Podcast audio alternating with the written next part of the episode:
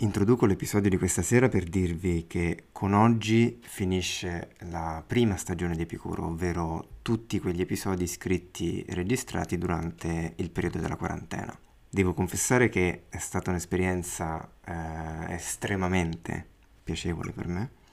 Sono molto contento di averlo iniziato e sono molto contento di continuare. Ma tra ora e la prossima volta che ci sentiremo su Epicuro dovrà passare del tempo sono già in scrittura, eh, sto registrando con Marco e se vorrete continuare a sapere cosa penso delle cose del mondo, potete seguirci su Instagram dove penso che farò delle live. Per il resto invece vi lascio all'episodio di questa sera, spero che vi piaccia, buon ascolto.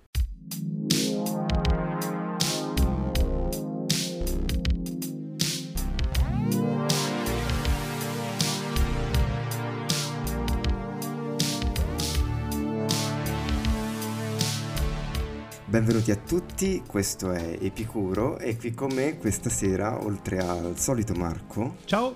c'è anche un altro Marco. Ciao. Ciao Marco.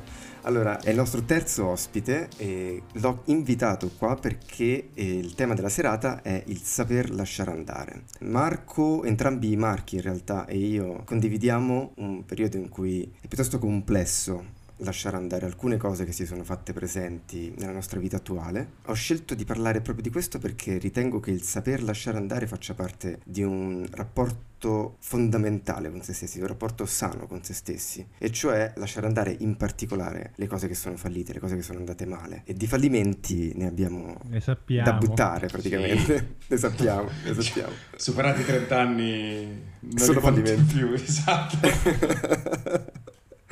Dato che sono io il responsabile di questo tema, comincio io con i miei di fallimenti. Dici, dici, siamo vi dico, vi dico subito il mio. Non vediamo l'ora.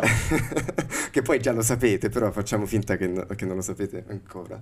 Dunque, io il fallimento che vorrei portare questa sera riguarda una ragazza, ovviamente. Però, contrariamente a DTS, scusatemi se uso il nick, per distinguere Marco ospite dal Marco mio collega, Amido e DDS sono i nomi corrispettivi. Dunque, il problema che ho avuto con questa ragazza risale in realtà a 4 anni fa, perché io l'ho lasciata 4 anni fa questa ragazza. Quindi perché è ora che sento il fallimento? Perché ai tempi, quando la lasciai, tra l'altro comportandomi molto male nei suoi confronti, io non avevo capito minimamente che genere di persona avevo lasciato. Per me era una relazione, per quanto importante era una relazione che era finita, non era su un altro piano rispetto alle altre relazioni fallite no? Il problema è che le relazioni successive a questa ragazza, in, nei quattro anni successivi che mi hanno portato fino ad oggi, le relazioni che ho avuto non hanno fatto nient'altro che confermarmi il valore di lei. Hai fatto la strunzata. Sì, ti rimetti tutto in prospettiva, esattamente. Uh, Giorgio, posso farti una domanda? Oh. Ah, Vai. Questa ragazza ascolterà questo podcast? Questa è un'ottima domanda. In realtà non lo so. Potrebbe, okay. in realtà potrebbe, okay. sì. Cambia un po' tutto. Nomi e cognomi. No, no, no, no. no, no, no, no, no quello no, era solo per, per capire anche l'approccio tuo, no? No, io sto facendo dei riferimenti che non sono specifici. Poi ovviamente con questa ragazza in, in questo momento non ci sono rapporti di, okay. nemmeno di contatto. Okay. Però se ti fischiano le orecchie adesso, cara mia. Esatto. Tornando a noi e a questa ragazza, molto importante per me, io mi sono reso conto con diversi anni di ritardo del valore che aveva avuto nella mia vita e soprattutto dei sentimenti che lei aveva avuto per me. E il problema è che lei nel frattempo si è rifatta una vita. Lei è felice in questo momento, frequenta un'altra persona, un rapporto, ha un piano e in questo piano io non ci sono. In questo piano io non ho posto, giustamente perché io sono uscito dalla sua vita. Tra l'altro io ho scelto di uscire dalla sua vita. E quindi ora accorgermi che la sua vita è andata benissimo avanti senza di me, senza assolutamente impedirglielo, ora riaccorgermi che non c'è più posto per me nella sua vita è qualcosa che mi sta facendo davvero molto male. Ed è una cosa che non riesco a lasciare andare. Perché non riesco a lasciare andare l'idea che volendo potrei tornare a stare con lei. Eh, esatto, esatto. Questo è il punto. Ma, ma potresti tornare? Sì. Se tu comunque potresti tornare con lei, no, non potresti tornare. No, non Eh, potrei- no, no, eh, è, è- è questo il punto. ragazzo. Lei è fidanzata felicemente con un'altra persona da tanti anni. Eh, ormai. Sei sicuro che non sia un caso di l'erba del vicino è più verde, che vedi solo le robe su Facebook? eh?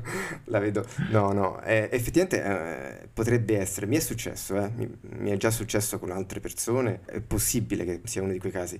Io mi sbilancio e dico che non lo è con certezza per il semplice fatto che sto avendo molto tempo per pensarci. Quattro anni sono Hai passati. stalkerato tutto quanto il possibile. sono quattro anni che la stalkero, poverino. Senti, comunque è abbastanza una cosa abbastanza normale Mm. che fino a quando tu sai di avere la possibilità di scegliere Sì. di tornarci, a te non fa male Mhm. l'abbandono, perché tu sai che so, fai, mandi un messaggio, fai un click e, e- e reinstalli il gioco, no?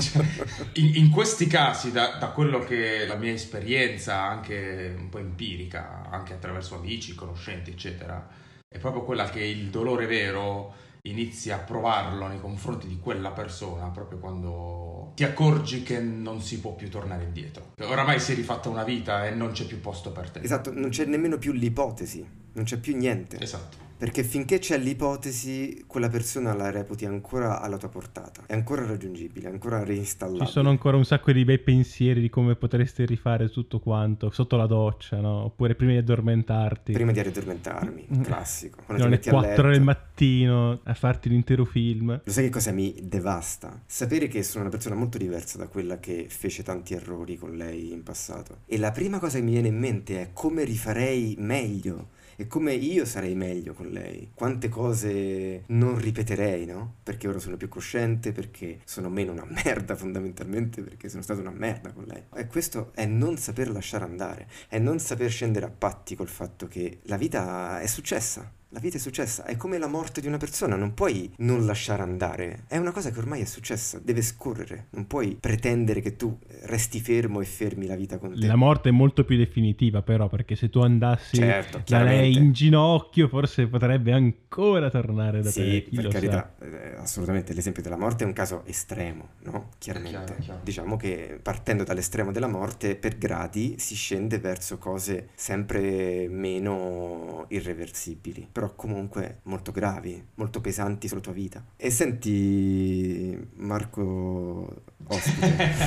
ok. Non hai detto che lo chiamavi DDS? Esatto, sì, infatti DDS, DDS. Vai. Tu sei un caso incredibile perché io volevo parlarti della tua azienda Sì. e della situazione che eh, la tua azienda, come tantissime altre, ma la tua Sì. in realtà in una situazione paradossalmente di forza, nonostante la crisi, sta attraversando, cioè il- mh, la chiusura e rischi di fallimento. E anche oggi E anche coronavirus oggi l'abbiamo trattato. l'abbiamo fatto. Però il bello, il bello è stato che quando ci siamo sentiti prima della puntata mi hai anche detto che ti sei pure lasciato con la ragazza. Eh, sì, Oltretutto. sì, sì, sì, sì. eh, evviva.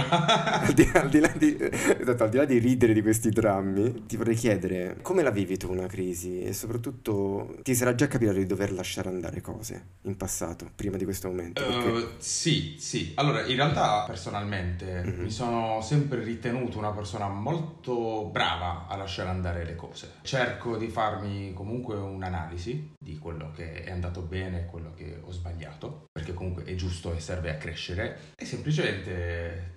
lo infili nel tuo bagaglio culturale di vita, di esperienza e dici domani mi approccerò di nuovo alla prossima situazione che può essere o sentimentale o lavorativa con uh, una coscienza in più. Tra l'altro voi il lavoro che sto facendo adesso, che comunque si potrebbe dire imprenditore, però eh, in realtà nel 2020 è un termine talmente ampio, cioè oggi stavo, facevo il social media manager della mia azienda, e dal il grafico mi occupo della cartellonistica, facciamo un po', siamo tre quindi ci riusciamo a dividere i compiti. Però dico, questo approccio ti porta ad analizzare qualsiasi cosa che fai e intorno a te in maniera molto analitica. Una cosa che io, anche io, voi lo sapete, lo dico per magari chi ci ascolta, prima di questa avventura, diciamo, imprenditoriale ero un programmatore. Prima non ce l'avevo per nulla questo sguardo, è una cosa che ho imparato a fare negli ultimi cinque anni della mia vita. Mhm. Cioè io adesso quando cammino per la strada guardo. Vedi Hai Matrix? preso la pillola... Guardo, no, cosa guardi? tutto, cioè eh, a- a- analizzo quello che mi circonda perché quando tu hai una tua azienda e inizi a prendere delle decisioni su qualsiasi Certo, cosa, certo. inizi a guardare tutte le attività commerciali che è attorno a te, perché poi alla fine è tutto capitalismo, no? Cioè, dalla pubblicità, dal, dal manifesto, da quello che fai. E questa cosa ha, ha cambiato molto il mio, il mio approccio alla vita. Beh, e questo si riflette anche sul rapporto con le donne, secondo te? Assolutamente sì. Mm. Assolutamente sì. Ora, nel caso particolare, io- tu mi hai fatto proprio la domanda sul... No, no, no, no, poi parlavo del, del fallimento, del momento coronavirus, no? Ah, Ah, ok. ok. a quell'altro fallimento. Sì, esatto. non sappiamo dove contenerli. oh. Lì volevo arrivarci un po' dopo, proprio perché in realtà c'è un, un caso un po' particolare, ecco. Vai, vai, racconta. Per quanto riguarda l'azienda, non vorrei fare un dissing contro, diciamo, il nostro governo, quindi eviterò completamente. Ma perché no, insomma? Ho paura di Fai annoiare, di ammorbare proprio. Però, diciamo, l'approccio che noi abbiamo nei confronti di quello che facciamo è che non ci innamoriamo delle cose che facciamo. Mm, Sempre pronti a perderle, insomma. Esatto, esatto. Wow. A me non mi interessa assolutamente, io dei negozi di abbigliamento, la roba che vendo, Mhm. non ho il minimo amore per qualsiasi attività commerciale io abbia, per il lido. Per... È una cosa che, ecco, per esempio mi ha insegnato mio fratello più grande, che eh, fa questo lavoro da dieci anni in più di me. Mi ha insegnato a non amare quello che fai. questo è l'opposto di quello che la gente ti dice normalmente. No? Esatto. Fai quello che ami, non lavorerai neanche un giorno. Eh, esatto, ma io Fai aspetta, l'opposto. io, io adoro il mio lavoro. Allora, a me piace tantissimo fare quello che faccio perché più lavoro di organizzazione. Io sono sem- sempre stato un organizzato e un organizzatore nella mia vita. Mhm. Quindi a me piace quello che faccio. E il soggetto del commercio che non mi interessa. Di conseguenza è molto facile per me voltare pagina. Per farti un esempio banale, la camicia si vende, va benissimo, non si vende, non ho problemi a vendere tutte. Vado un po' a rifugire quella logica del ah, il mio negozio, ho avuto tanti sacrifici. Le cose ho- sono sacre.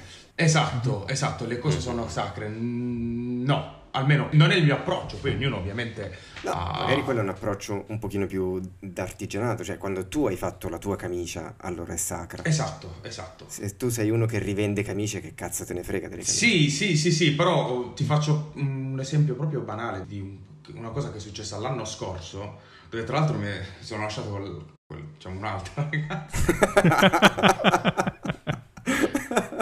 Quindi un altro ancora, un altro fallimento ancora. Eh sì, in realtà un fallimento mi, fa. mi volevo anche collegare. Hai preparato una serie di fallimenti. Sì, sì, sì, non, non vedevo l'ora Eh. illustrare. 151 fallimenti, collezionali tutti.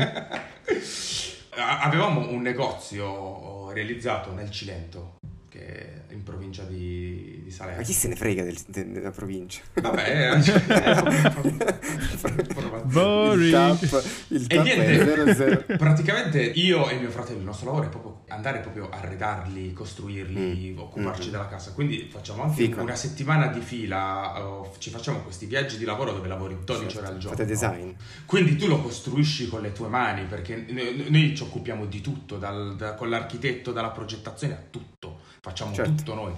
Però andava maluccio e non ci siamo per nulla vergognati o creato problemi a lasciarlo andare Mm. via. Notevole. Cioè, neanche Ammazza, un minimo ok. di ripensamento, di rimpianto, di... Neanche una lacrimuccia. Guarda, so. ti dico di più che è stato il negozio su cui abbiamo speso più soldi per farlo ed è quello che ha reso di meno. Tant'è che ora apro e chiudo parentesi. Tutto quell'arredamento è finito nel negozio di Milano dove ho trovato il buon Marco Amidee in un paio Eh, di sì. occasioni. Cioè abbiamo comunque riciclato il fallimento per cercare di migliorare magari un negozio dove in realtà avevamo avuto proprio invece un approccio opposto. Che è un'ottima metafora della vita anche, se non sbaglio. Io mi sto però immaginando come tu puoi eh, rifare tutto questo con le tue ragazze. Cercando di capire come si... No, eh, viene, ragazze. viene tutto malissimo, viene. no, no, in, in- realtà ti dico che ehm, diciamo, eh, la, la storia che è finita diciamo, a, a gennaio 2019 è, è stata un'altra storia con una ragazza a cui volevo e voglio molto bene. Le cose non funzionavano, però ho solo parole positive. Ma ascolterà questo podcast, questa ragazza? Oh, Questa è la stessa domanda. Non lo so perché, cioè parliamo, però boh, oh, magari si capita il discorso, ma tanto sono tutte cose che lei sa. Certo, ecco, per esempio, certo. lei in un modo o nell'altro non sono riuscita a lasciarla andare. Cioè, Mm. nel senso, nonostante ci siamo lasciati, o meglio, io l'ho lasciata, quindi proprio tornando al discorso di, di Giorgio, nutro un fortissimo affetto e un rispetto per lei che mi ha anche causato problemi con la storia che ha avuto dopo. Allora, quindi non sei così bravo come Eh no, ti esatto. sei dipinto. Esatto, e- ed è forse, Qual è la differenza? è forse l'unica volta in vita mia che è successa una cosa del genere. E E perché? perché secondo te? Forse perché... eh, È una seduta psicanalitica. No, vabbè, eh, se, non, se non ti senti a tuo agio dirlo. no, no, no, no, no, no, no, f- forse perché anch'io non sono stato un fidanzato eccezionale. Per quanto Mhm. ti giuro ci abbia messo sempre il massimo dell'impegno, non riuscivo a restituire quello che ricevevo. Ah, è, è il mio problema. Eh. è il mio problema. E razionalmente andavo a letto ogni sera rendendomi conto di questa cosa, dicendo ma io perché non ce la faccio? E Mm. poi a un certo punto mi sono reso conto che non, cioè io l'ho fatto quasi più per liberare lei, il lasciarsi. Altruismo proprio. Sì, ni, ni, diciamo ni, perché comunque la cosa non faceva star bene manco me, quindi altruismo fino a un certo punto, comunque il ritorno era il mio benessere finale, perché vivere con questo tarlo nel- nella testa, non stai dando il 100% in una cosa, ti crea dei problemi. Però poi quando c'è stato il cambio, cioè, tra virgolette un cambio, io comunque siccome le voglio bene e non volevo perdere quel rapporto di affetto che avevamo. E questa cosa mi ha causato dei grossi problemi perché ovviamente cerca di spiegare che non c'è nulla di, di sporco in questa cosa. Mhm. Di Sì. sbagliato, di Chiaro. morboso. Che oddio, magari un po' morboso può anche essere, però sicuramente non è Mi è facile. piaciuto molto quello che hai detto sul fatto che non avevi dato il 100%, perché è forse quella una delle più grandi molle del rimpianto, del rimorso, nel non riuscire a lasciare andare, no? Perché è proprio quello, cosa avrei potuto fare di più, cosa avrei potuto fare di meglio. Mhm. Io ripenso a una mia storia di brutto fallimento Oh, che diccelo, può sembrare un po' insignificante in confronto a relazioni fallite o aziende che crollano. diciamo che io avevo questo sogno da bambino di riuscire a fare delle acrobazie tipo salti mortali o quelle robe un po' da circo. Ok. E poi un anno, 2012 se non erro, ho cominciato, fine 2011, ho cominciato a, a frequentare delle palestre proprio per andare a fare queste cose. E sono riuscito anche ad arrivare a fare qualche cosina, però sono andato molto lento nel- nell'imparare. E allora nonostante io continuassi a non, in- non andare bene come volessi, ci mettevo sempre più impegno. Sono arrivato a fare 4-5 volte a settimana, più di chiunque mi stesse attorno. E poi alla fine, dopo 9 anni, mi sono reso conto che non avevo ancora raggiunto i tre obiettivi che mi ero dato all'inizio. E lì è stato il momento in cui mi sono detto basta. Mm. Ho dovuto lasciare andare questa cosa. Non è il mio sport, non riuscirò mai a fare questa cosa. Ho capito. Cioè, non ci ho più ripensato tantissimo. Proprio perché ho dato l'impossibile. Sono arrivato a essere più stanco che potessi darci i soldi, fare le lezioni di con quello, con quell'altro, cambiare palestra, fare tutto il possibile. E alla fine non ci sono riuscito. Mm. E forse questa è un po' una chiave di, di soluzione quando riesci. Dici, va bene, ma io veramente ho dato quello che potevo onestamente dare. Sì, sì, sì, sì. È questo infatti, esatto, sono molto d'accordo. Cioè, lasciare andare delle volte non è una persona, lasciare andare delle volte è un'idea che ci si fa di una persona o nel tuo caso di un obiettivo. Cioè, voglio raggiungere questa cosa qua. Lasciare andare un'idea è persino più difficile, secondo me, della persona fisica, perché quando è una persona esterna da te, io credo che è stato il caso mio e di Marco, di DS, tu lo vedi la sofferenza che stai causando, la vedi direttamente, ce l'hai davanti agli occhi, quindi se non sei una merda, te ne vai Sì. perché ti accorgi che non stai riuscendo a cambiare. Ma quando è un'idea dentro di te, lì sono Eh, cazzi. se tu hai l'idea, non c'è nessun Esatto. su cui Perché chi scaricare ti riflette il tuo malessere? Cioè chi è di fronte a te che ti dice guarda che tu stai male? Capito? O appunto Mhm. si ritorna a un discorso di psicanalisi con qualcuno, con un terapeuta, eccetera.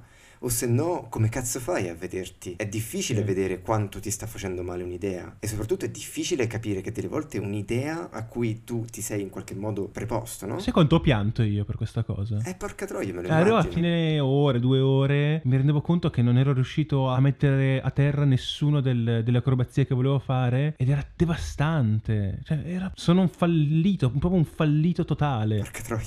Fa male, eh sì, dopo nove anni che fai, vedi che gli altri stanno cominciando a fare, a saltare le pareti, che cazzo, Nio ti, ti fa una sega e tu sei invece ancora lì a, a incastrarti sulla ruota Fare le capriole. Tanto Esatto. mi ricordo che facevi i trick con le penne. Che trick con le penne li sto a fare meglio di come ho fatto se fare Le acrobazie. le robe in Quindi palestra. forse era quello il tuo talento. Esatto. I trick con le penne. Imparato sui banchi di scuola del, del liceo, mi è rimasto ancora con Grande. proprio le penne prese al tempo. Che- Però vedi, infatti, adesso oltre lo scherzo, cioè, lasciare andare significa anche accettarsi, prendersi per quello che si sa fare e non si sa fare. Che non significa arrendersi, eh? Significa fare qualcosa di molto simile a quello che ha fatto DTS, quindi accorgersi che non stai dando il 100% e soprattutto che non è prevedibile un momento in cui inizierai a darlo quel 100%, Esatto. perché Esatto. ti accorgi che non puoi. Quel 100% non lo puoi dare. Non è una scelta di arrendersi, è una presa di consapevolezza, è una presa di coscienza.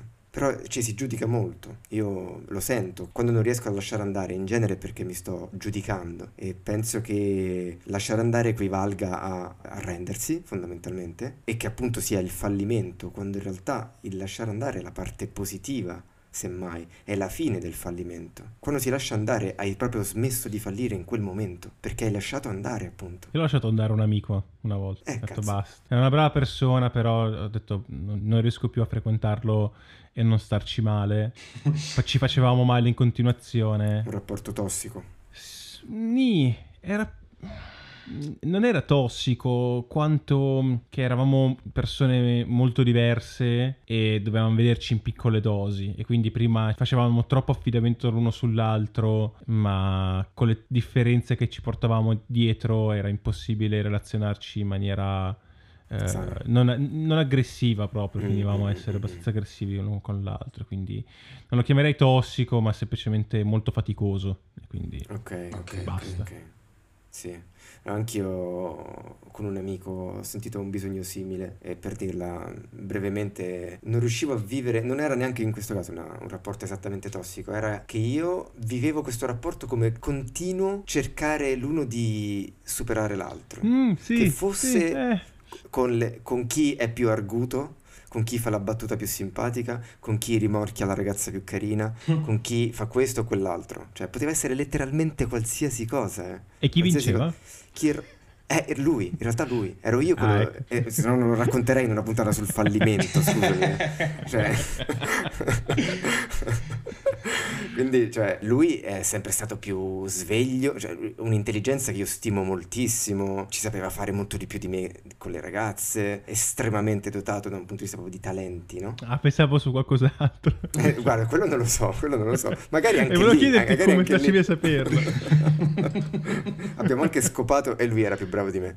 Eh, Però senti, allora io vorrei in realtà parlare di un'altra cosa perché voglio alleggerire un attimo questa pesantezza e chiedere a DDS Sì. eh, l'esatto opposto. Cosa non vorresti mai che se ne andasse da te? Cosa non vorresti mai lasciare andare, a parte i capelli? Eh, I capelli. no, il problema è che quelli piano piano si ritirano. Quelli andranno, Esatto. come le donne. Quello non ci, non ci puoi fare proprio nulla. proprio. E anche la foto sul documento non ti rassomiglia più. Mamma mia, che, che grande citazione al, mo- al momento giusto proprio. Grande. Credo che probabilmente la cosa da cui non riuscirei mai a rialzarmi se la perdessi sono i miei amici, perché Ok. sono Che sicuro che, quel gruppo di persone che ho avuto la In fortuna... cui noi non siamo inclusi, tra l'altro. In cui no, non siete inclusi, voi siete gli altri amici. L'altra ciao. Però, no, scherzo a parte, mi, rit- mi ritengo molto fortunato anche ad aver conosciuto eh, voi, Però io credo che quel gruppo di persone di Molfetta, che tra l'altro Giorgio tu hai conosciuto anche abbastanza bene. Sì, sì, io li conosco bene, certo. E anche Marco ha avuto qualche occasione per conoscerli. Sì, molto simpatici. Credo sia la più grande fortuna che abbia mai avuto nella mia vita. E il più grande ottenimento, il fatto di essere riuscito, tornando al discorso di prima, proprio perché sono un organizzatore, credo di eh, di essere riuscito io a farli confluire un po' tutti insieme. Prendo un po' questo merito, mm-hmm. lo rubo un po' così ed è l'unica cosa su cui probabilmente non riuscirei a sopravviverci senza. Cosa significa non sopravvivere? Eh, non lo so, cioè credo che starei... Cioè, allora, considera, oh, già vivendo in Puglia sono praticamente tutti via. Ah certo, emigrati. Esatto, sono tutti emigrati. Però riusciamo a sentirci veramente giornalmente tutte insieme ed è quella piccola cosa che ti, che ti, restituisce quel minimo di sanità mentale affinché tu possa affrontare le difficoltà della vita proprio. Mamma mia, frase. Sì. I fallimenti della vita. Sì, sì, sì, sì, sì. Ora a questa domanda ti, ti riesco su due piedi, non riflettendoci ti riesco a rispondere solo in questo modo. Eh, mi sembra molto spontaneo. Sì, quindi. sì, sì, del tutto spontaneo. Non, non... Tu Giorgio? Ce l'hai qualcosa? Ah, io io... E in realtà non, non avevo pensato, non pensavo che sarebbe tornata a me questa domanda. Però no, io invece Nonostante mi ritengo anch'io molto fortunato con le persone che ho incontrato, in particolare in realtà per me non sono gli amici come per DDS, gli amici di sempre, no? gli amici storici di Molfetta per lui. Io ho fatto il mio processo d'acquisizione di amici è stato molto più in avanti con l'età, quindi già da 25enne, 26enne lì ho stretto le mie amicizie più forti e ammetto che mi danno una certa stabilità mentale, cioè sono effettivamente qualcosa che se io perdessi sarebbe molto più pesante di perdere un lavoro o di perdere una donna. Gli amici sono un'altra cosa, i amici sono la seconda famiglia, no? La famiglia che ti sceglie. Esatto, te la sei scelta tu pezzo per pezzo e la tieni insieme. Però io effettivamente, forse anche rivelando il mio carattere meno generoso di Marco, io invece non vorrei mai perdere un certo rapporto che ho con me stesso, un certo rapporto di chiarezza, un certo rapporto di onestà, un certo rapporto di rispetto nei miei confronti. Quindi vado un po' più sul metaforico. Quello per me è fondamentale. Se io perdessi, vista la vita che faccio, quello che di più prezioso ho effettivamente è proprio il rispetto che ho nei miei confronti. È una bellissima risposta. Grazie. Mi piace veramente tantissimo. E tu ti senti di rispondere oppure... Beh, per me è semplice visto che ho una moglie che è, la... è, ah, è troppo facile con me, per cui wow. togliendo questo... la risposta del single... Mi è piaciuta moltissimo la tua risposta, Giorgio mi piace molto. Credo che mi hai aperto un po' gli occhi. effettivamente, se c'è qualcosa che mi ucciderebbe è perdere la mia integrità personale. Mm-hmm. Cioè, sapere mm. di essere una persona che fa quando possibile la scelta giusta. Quella è una certo. cosa che, se mi rendessi conto che devo abbandonarla per qualsiasi motivo, ti ucciderebbe. Sì. Anche perché poi non sarei più la stessa persona per le persone che, che ti vogliono bene. Mi vogliono bene, esatto per cui sarebbe molto molto grave. Hai cambiato la mia risposta e volevo dire fare una cosa sdolcinata. la mia era talmente bella che, che, ti, che, ti, ha fatto... In realtà uh, questo tuo discorso l'ho fatto con, uh, con me stesso, no? Più, più, di una volta. Ossia, se faccio una cosa, no? ho dei saldi principi morali, però se faccio una cosa di cui non ne vado fiero, non sono più me stesso. Poi in realtà un po' con l'età si commettono vari errori, no? Ah certo. Tipo quella volta che... E, e, magari queste cazzate le ho fatte, no? Quelle cazzate che tu dici, eh no, ma se la facessi non sarei più me stesso. Però effettivamente sei sempre te stesso. Cioè, non so, ecco, mi sono proprio ritrovato a riflettere proprio sulle parole che tu hai utilizzato. Sul fatto di non sentirti più te stesso dopo che hai fatto magari una cosa di cui ti vergogni tantissimo, no? Una cosa che non... che tornando magari a quando hai 15 anni... Dettagli. No, no, dettagli. No, no, no, ma magari, ma magari nemmeno niente di così grave Può anche essere una cosa grave mm, perché sei tu a decidere che è una cosa grave. Sono d'accordo. Perché non ho mai ma- ammazzato nessuno e nascosto il cadavere nel non giardino. Ancora. non ancora, esatto. Però probabilmente anche se lo facessi poi alla fine ti guardi allo specchio e dici, eh, sempre io sono. Non è che sono un'altra persona perché l'ho fatto. E ci devi convivere con sta, sta cosa. Esatto lasciare andare. In realtà anche io non so se mi sono spiegato male io o se sto male interpretando quello che ha detto Marco eh, Amido. Tutto il tempo devi fare Però- questa distinzione. Eh sì, esatto, devo dire, madonna, che palle. Però, nel senso, quello che io dicevo è amare se stessi e non perdere mai il rapporto di amore con se stessi non significa fare sempre tutto giusto. Significa accettare proprio anche quando si è fatto una cazzata, accettare quando si è fallito in qualcosa, accettare quando un'idea che ti hai riposto non ha funzionato esattamente come volevi tu, anzi, si è rivelata tutt'altro, si è rivelata un fallimento, appunto. Cioè io posso vivere sbagliandomi, non è quello che mi farà perdere il rapporto con me stesso, però non potrei vivere se non accettassi di essermi sbagliato, Ok. amandomi, in questo Ok. senso. Questo era il senso che io volevo Io dare. intendevo più una persona che volontariamente fa una cosa che ritiene sbagliata. Esatto, esatto, esatto. Era, era questo il Cioè, senso. non, non tanto che mi, mi pongo su un gradino morale più elevato, cioè, però proprio dire, Mm. "Vabbè, vaffanculo, faccio questa cosa anche se so che è sbagliata. Che per cose piccole, cioè, non è che uno può essere sempre perfetto, però su cose anche solo un pochino più importanti sarebbe veramente grave, ecco, se, se cominciassi a non considerare la moralità che io do a certe cose. No, mi è venuta di merda, vabbè. Questa la taglia. No, vabbè, vabbè. Vabbè. che poi lui, essendo lui il montatore, lui si taglia le sue cose brutte, e lascia tutte le mie Esatto, È vero. esatto. E met- e aumenta Ah, il volume proprio.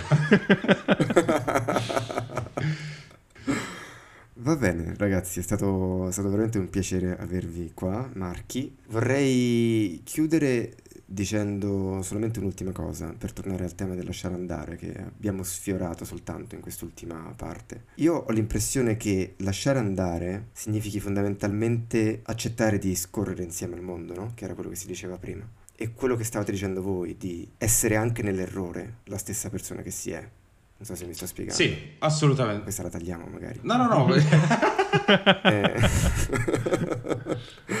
Quindi, cioè, quando tu fai un errore, sei sempre la stessa persona con e senza errore. Esatto.